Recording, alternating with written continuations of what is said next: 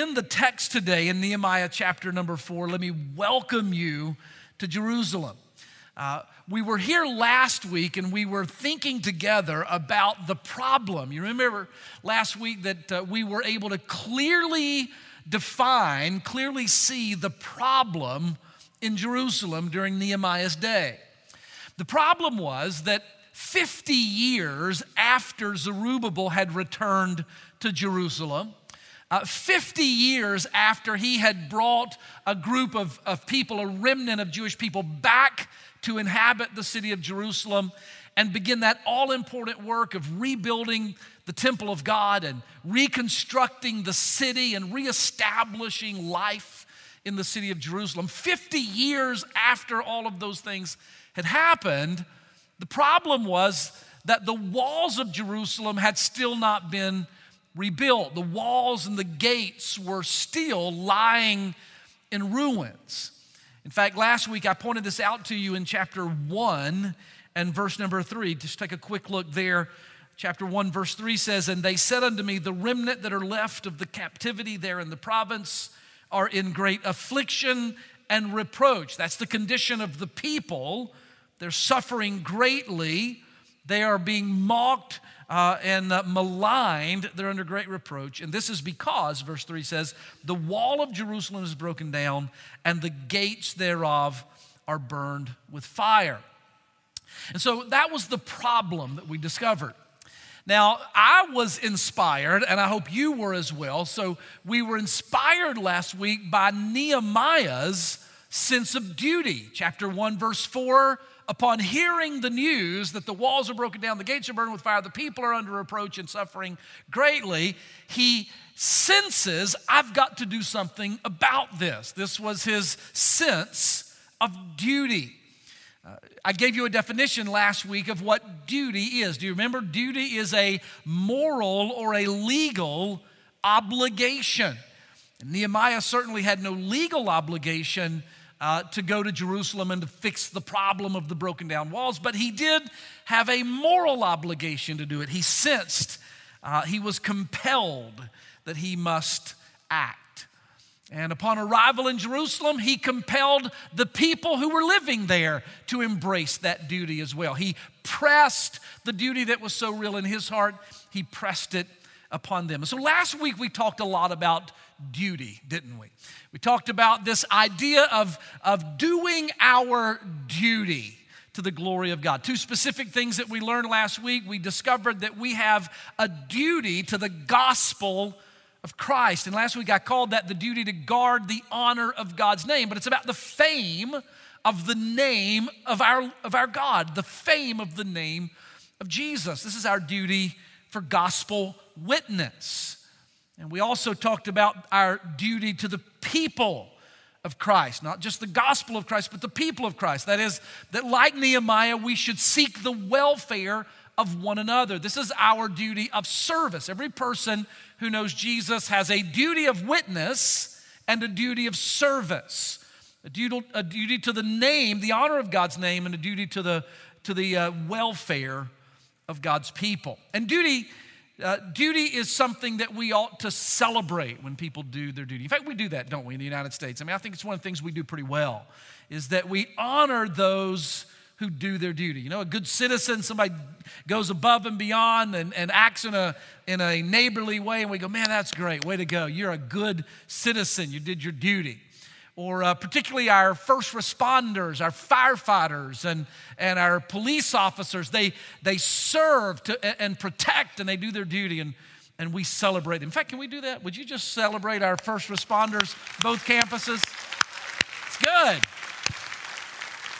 You, you men and women do your duty, and we're grateful for you. And we do this for men and women of our military as well who, who serve our nation and do you know, celebrate them. We ought to do that, right? Celebrate them. Woo! That's good. I mean, we ought to celebrate those who do their duty.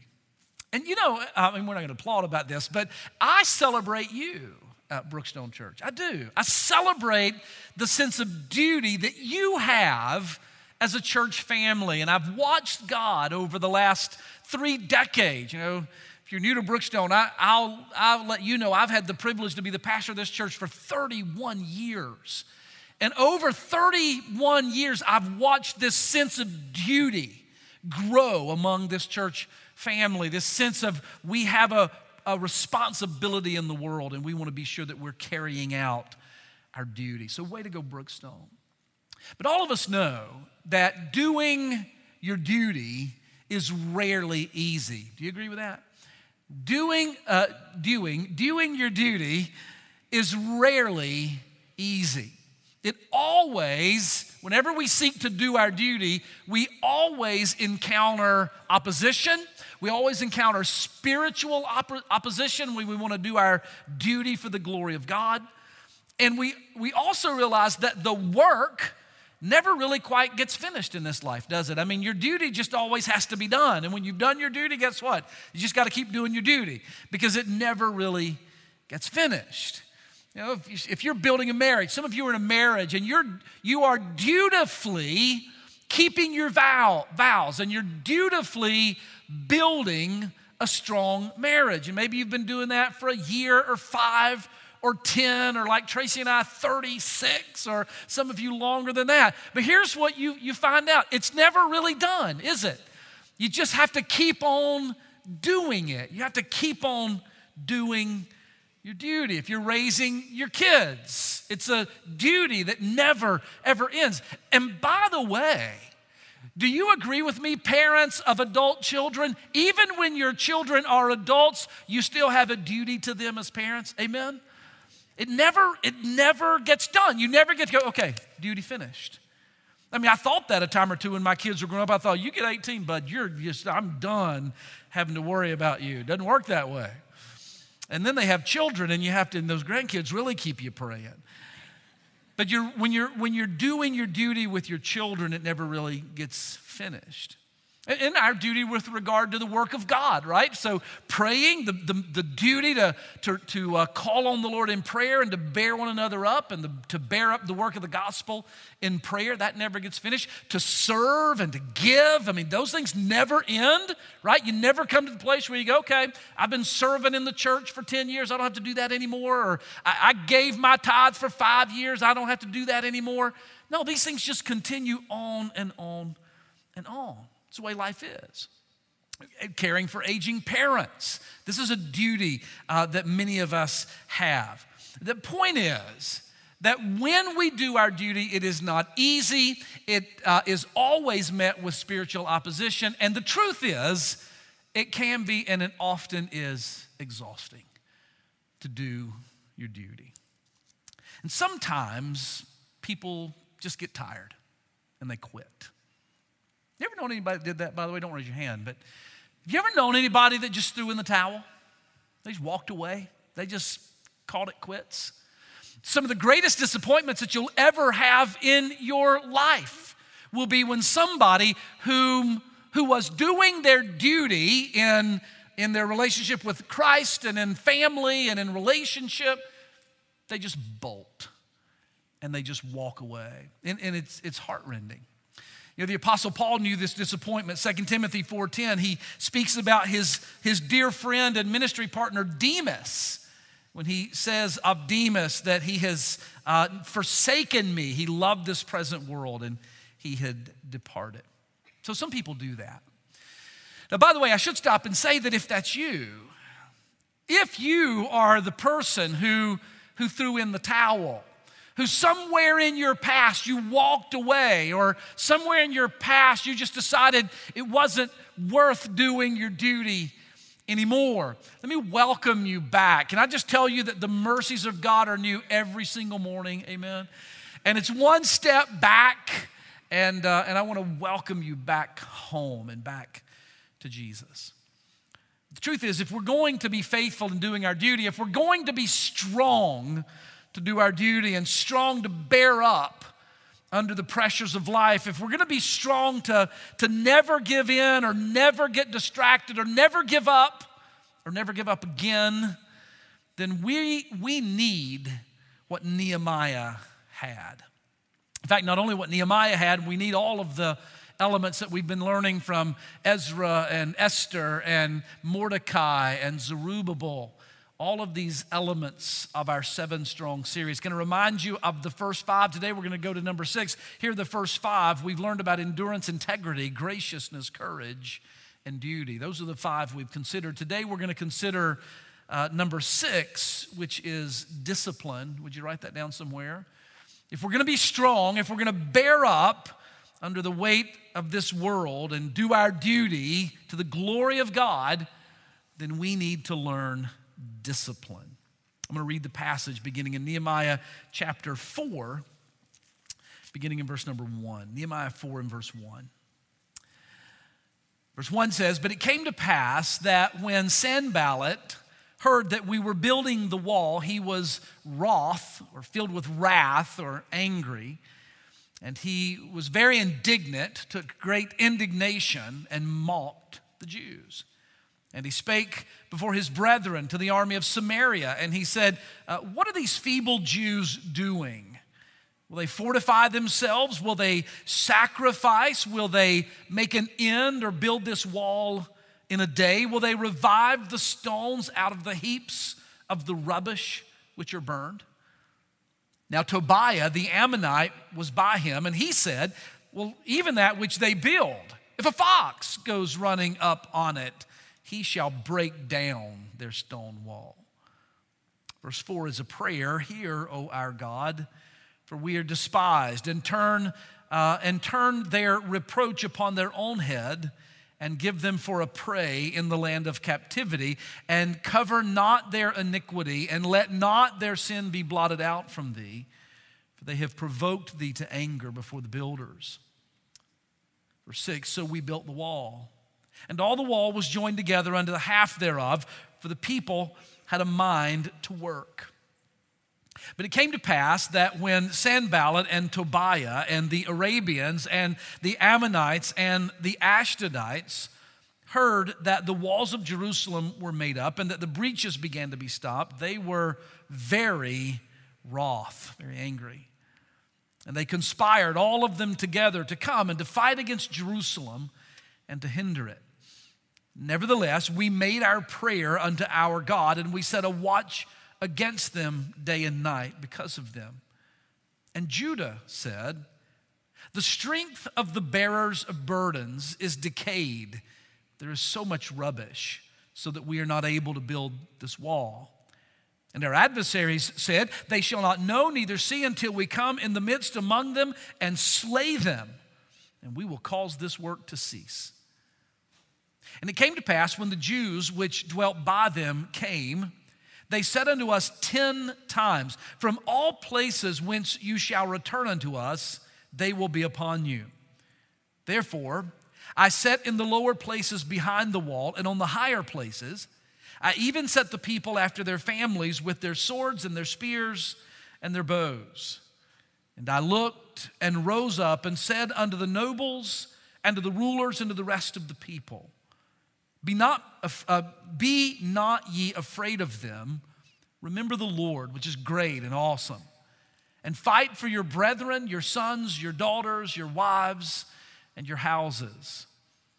And it came to pass when our enemies heard that it was known unto us and that God had brought their counsel to naught, that we returned all of us to the wall, every one unto his work. It came to pass from that time forth that half of my servants were working in the work, while the other half of them held the spears and the shields and the bows and the, and the habergeons of the armor, and the rulers were behind all the house of Judah.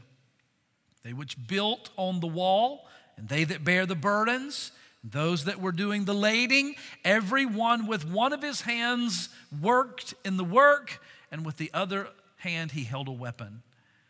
For the builders, every one of them had his sword girded by his side, and so he built. And he that sounded the trumpet was by me. And I said unto the nobles and the rulers and the rest of the people, The work is great and large, and we are separated upon the wall, far from one another. In what place, therefore, you hear the sound of the trumpet, come running. I love the King James. It says, Resort ye thither unto us. Come running to the sound of the trumpet. Our God shall fight for us. Verse 21 So we labored in the work, and half of them held the spears from the rising of the, uh, of the morning until the stars appeared. Now, we're going to be considering from this passage today four ways in which Nehemiah and the people of Jerusalem exercised discipline in this project of rebuilding the wall and seeing it through to completion. But what I want to do uh, is to begin more broadly thinking about discipline in a more general way, and then we'll narrow it down specifically to the text. Let me begin by giving you a definition of discipline. What is discipline? Well, all of you know already some idea of what discipline is all about. The definition is simply this discipline means to train, it is to train often by correction, in order to bring under control. It's a really good definition. It is to train, often by correction or hardship, sometimes by punishment, in order to bring under control.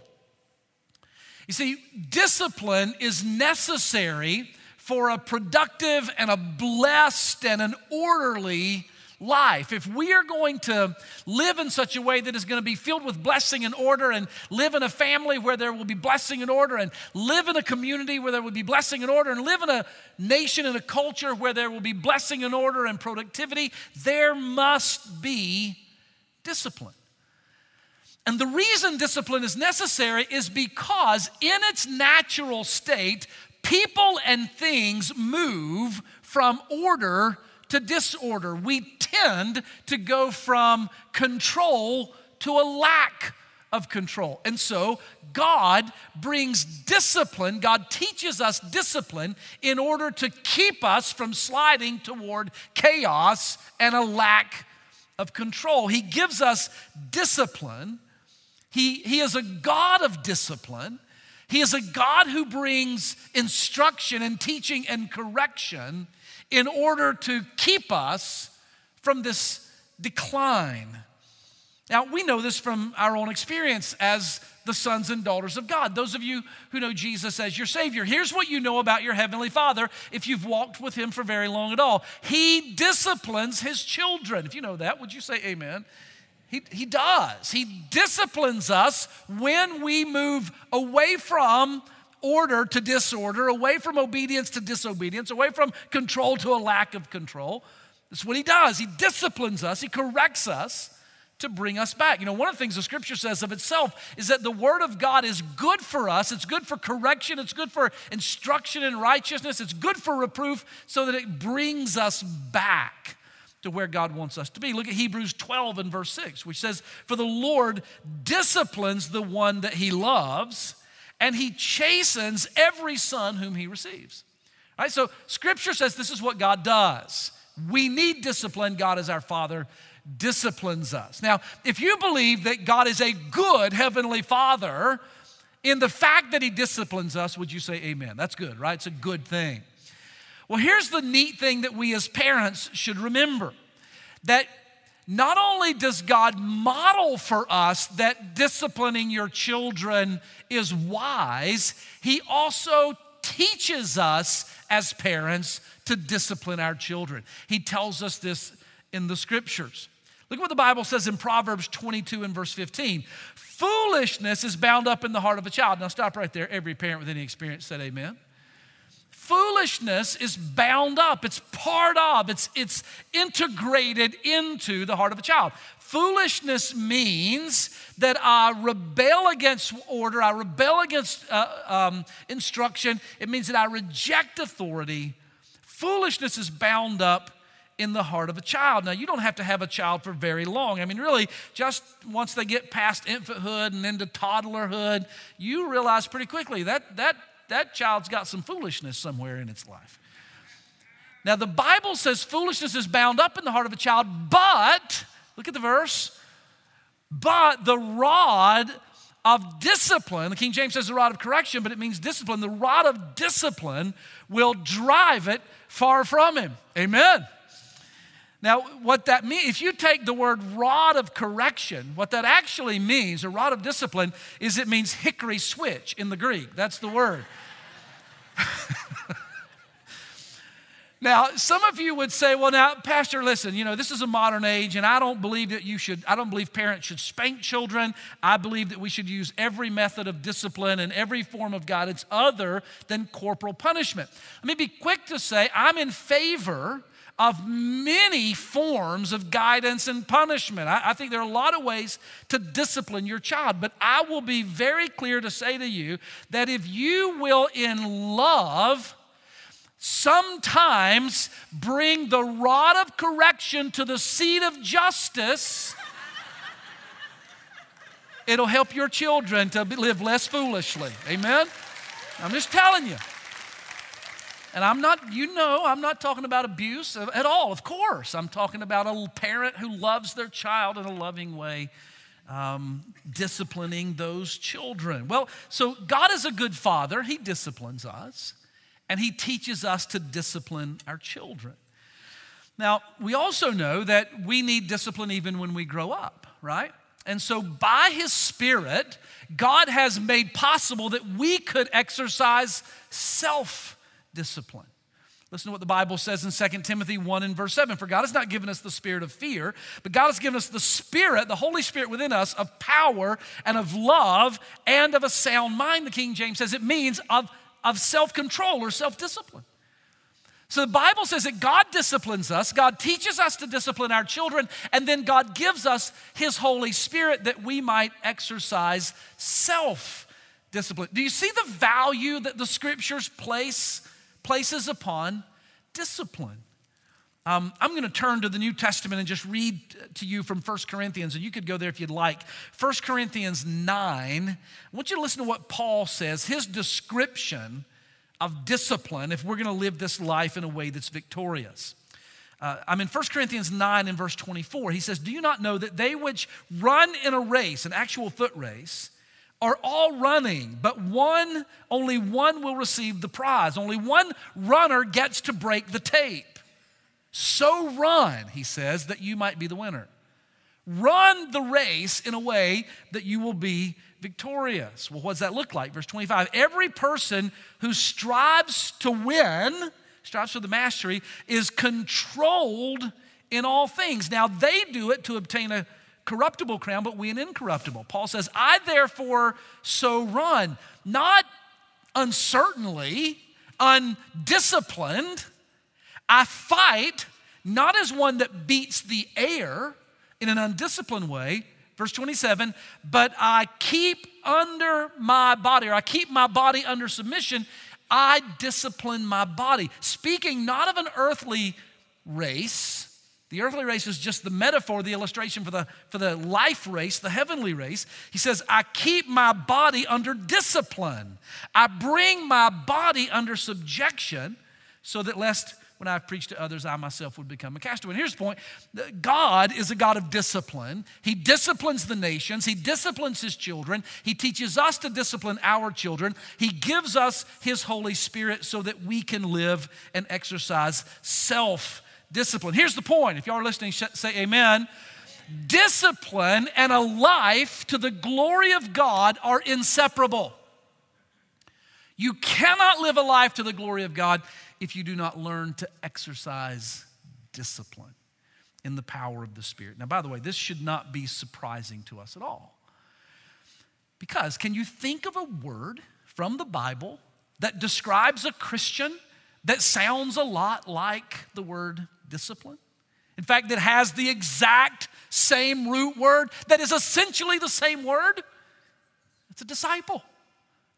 The Bible, when it says that we are to be disciples of Christ, it is saying we are to exercise discipline as learners of Jesus. A disciple is a person who learns, a pupil who receives training and instruction and correction in order to live more like their master. If we're going to live a life and and be strong that will bear up under the high tension of life and fulfill our duty, then we must live with discipline like Nehemiah.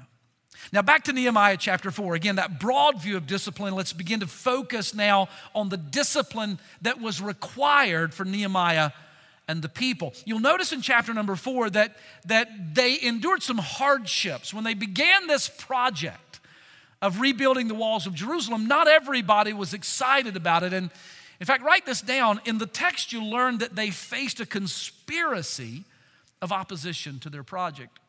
There were a lot of people who did not want them to rebuild those walls. In fact, chapter 4 mentions four different uh, men and groups of people who were actively opposed.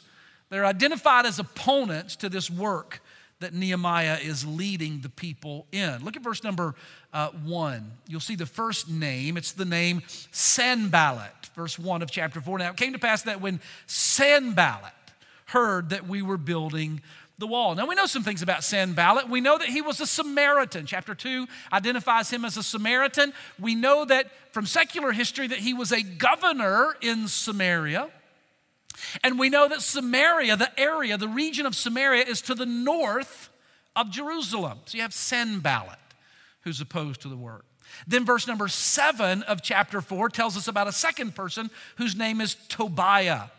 Look at verse 7. It came to pass that when Sanballat and Tobiah, now we know that Tobiah is an Ammonite. He is from the nation of Ammon, a descendant of Ammon. He is apparently in, uh, he's allied with Sanballat and the Samaritans. We know that, that uh, the Ammonites are to the east of Jerusalem. You have Sanballat, you have Tobiah. Verse 7 also describes the Arabians. Verse 7 it came to pass when Sanballat and Tobiah and the Arabians. Now, if I go back to chapter 2, verse number 19, we hear about the Arabians again. Chapter 2, verse 19. But when Sanballat the Horonite, Tobiah the servant, the Ammonite, and Geshem the Arabian now, the Arabians here refer to the Bedouin tribes, and Geshem was apparently a tribal chieftain of the Bedouins. These are the Arabs who live to the south of Jerusalem. And then, chapter 4 and verse number 7 mentions the fourth group. Look at it again, chapter 4, verse 7. Sanballat, Tobiah, the Arabian, uh, the Arabians, the Ammonites, and the Ashdodites, or the Ashdodites. Now, the Ashdodites are the Philistines. The Ashdod was a city, one of the five cities of the Philistines. That city was on the coast, the Mediterranean coast, about 60 miles from Jerusalem to the west. Now, think about this.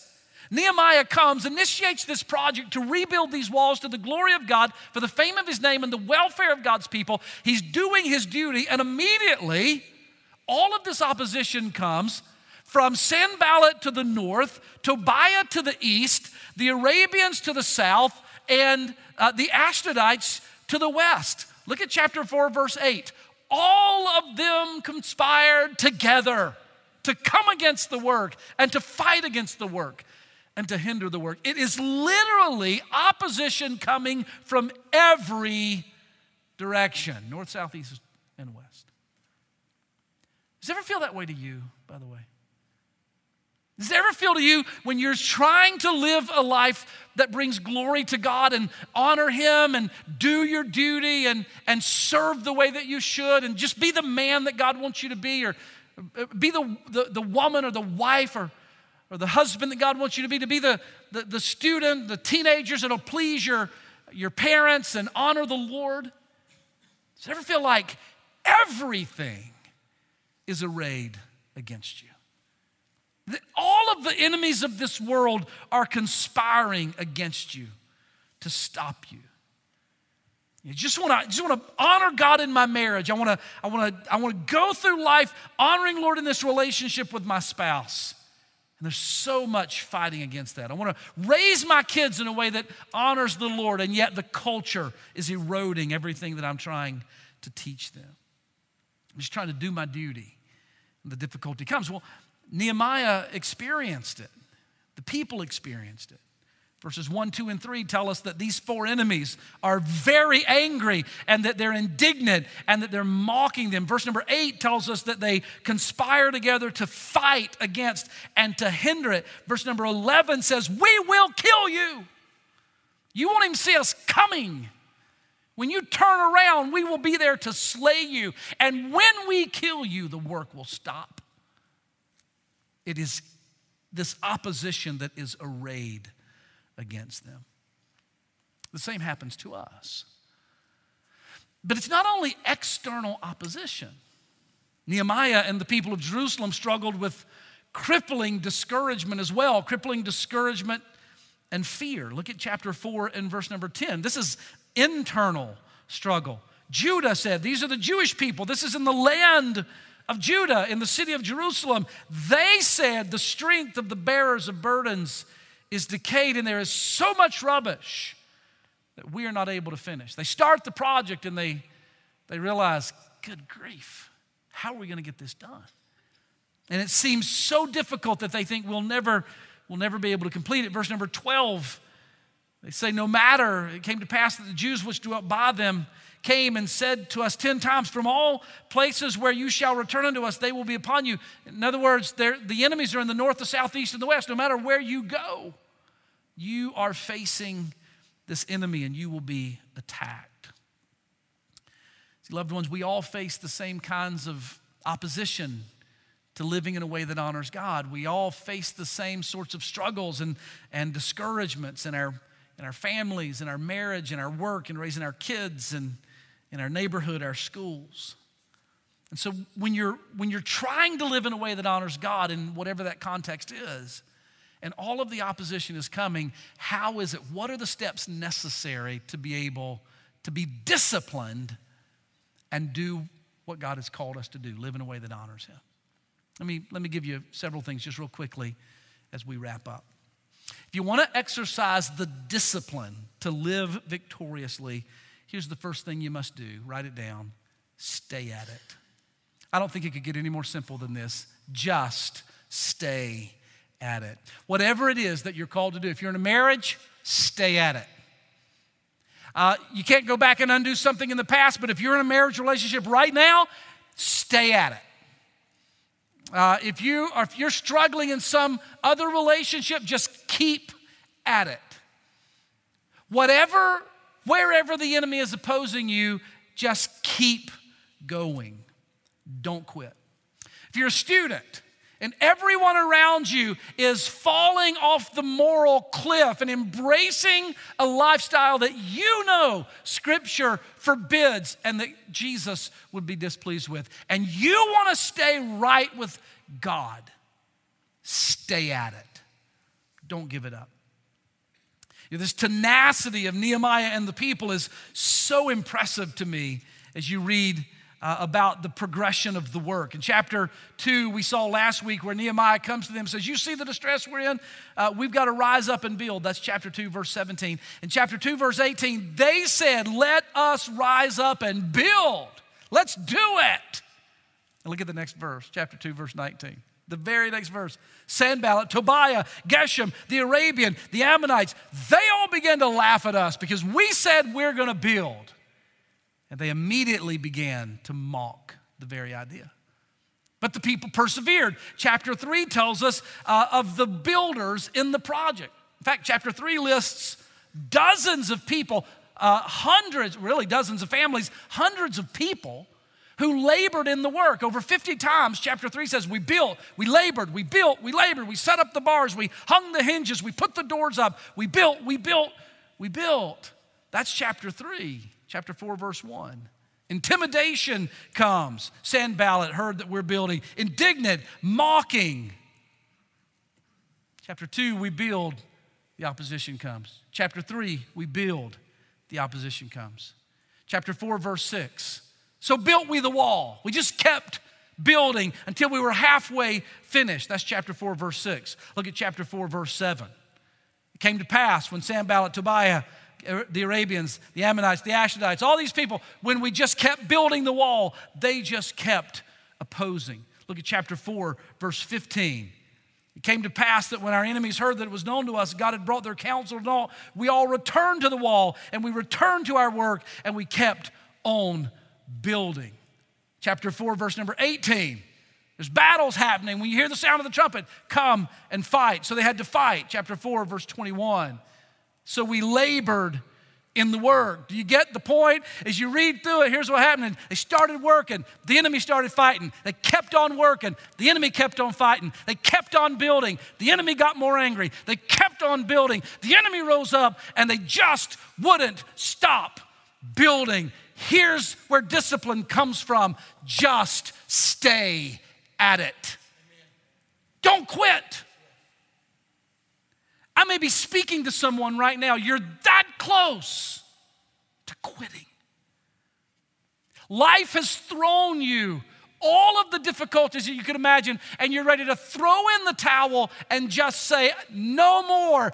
I'm gonna be the person who's just gonna bolt. I'm calling it quits. Here's the word from Nehemiah discipline says, Stay at it. Ephesians 6 and 13 says, When you've done everything else, you just stand. Galatians 6 and 9 says, In due season, you will reap if you don't quit. Stay at it. Many of us are familiar with the famed speech of Winston Churchill that took place in 1941 at his alma mater, the Harrow School for Boys in Great Britain when speaking to this group of boys, about a 20 minute long speech, but it is remembered not for anything he said in those 20 minutes except for the last line, the last statement. When Winston Churchill, who, by the way, a few years later said to all of Britain, We will fight on the shores, we will fight in the streets, we will fight in the fields, we will never, ever, ever, ever give up. That's who he was because when he spoke to that boys' school, he said to them, Never give in, never, ever give up, never, ever, ever, ever quit. It was the message that Churchill lived by. And it's the message that Nehemiah lived by. When the enemy comes, you just keep building. When the opposition presses against you, you just keep on stroking. When, when the enemy comes and says it's not worth it, you just keep on doing what God has called you to do because discipline means I stay at it. Here's the second thing number one, stay at it. Number two, pray through it. Pray through it. Last week, we noticed Nehemiah's prayer in chapter one at the beginning when he first heard about the calamity in Jerusalem. It says that he fell down to his knees and he prayed. But it's significant to note in chapter number four that this prayer practice of Nehemiah continued. In fact, his disciplined response keep building, keep building, keep building, fight and build, fight and build, keep building. That his disciplined response to the project and its opposition was partnered with what seems like an almost reflexive prayer response. Let me show it to you, chapter 4 and verse number 4, where, where the Bible says, Hear, O our God, the enemy rises up and we'll mock you. you. You can't do this. Oh God, we need you. Chapter 4, verse number 9. The enemy rises up and, and we're going to come against you. We're going to conspire to stop you. Verse 9. Nevertheless, we made our prayer unto our God. Loved ones, if you want to stay at it, you must pray through it. I say that again. If you want to stay at it, you must Pray through it.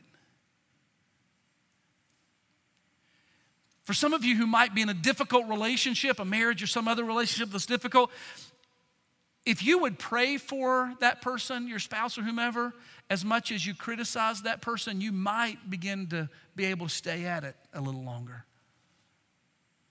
We should pray with our kids, not just for our kids. We should pray with our spouse, not just for our spouse. We should pray for and with our church. Don't, don't just attend it. You should pray through it. What is the old hymn? I think it's is it what a friend we have in Jesus, which says, Oh, what peace we often forfeit. Oh, what needless pain we bear, all because we do not carry everything to God in prayer. If you want discipline, stay at it, pray through it. Thirdly and lastly, fight for it. Fight for it. Um, I love how that uh, in verses 9, verse 14, verse 17 and 18, uh, Nehemiah is all about, we're gonna, we've decided that there are some things worth fighting for. And one of those things is the safety, the security of Jerusalem. Notice what he says, chapter 4 and verse number 9. Upon hearing all of the opposition and the threats in verse number 9, nevertheless, we made our prayer to our God and we set a watch against them day and night because of them. We set up guards who would be night watchmen and daytime watchmen, who would watch the horizon, who would watch for the enemy to be coming. Now, by the way, that's part of fighting for your marriage, part of fighting for your family, fighting for your church, fighting for what is right is to simply lift your eyes and quit being self focused and begin to scan the horizon for the enemy and his activity.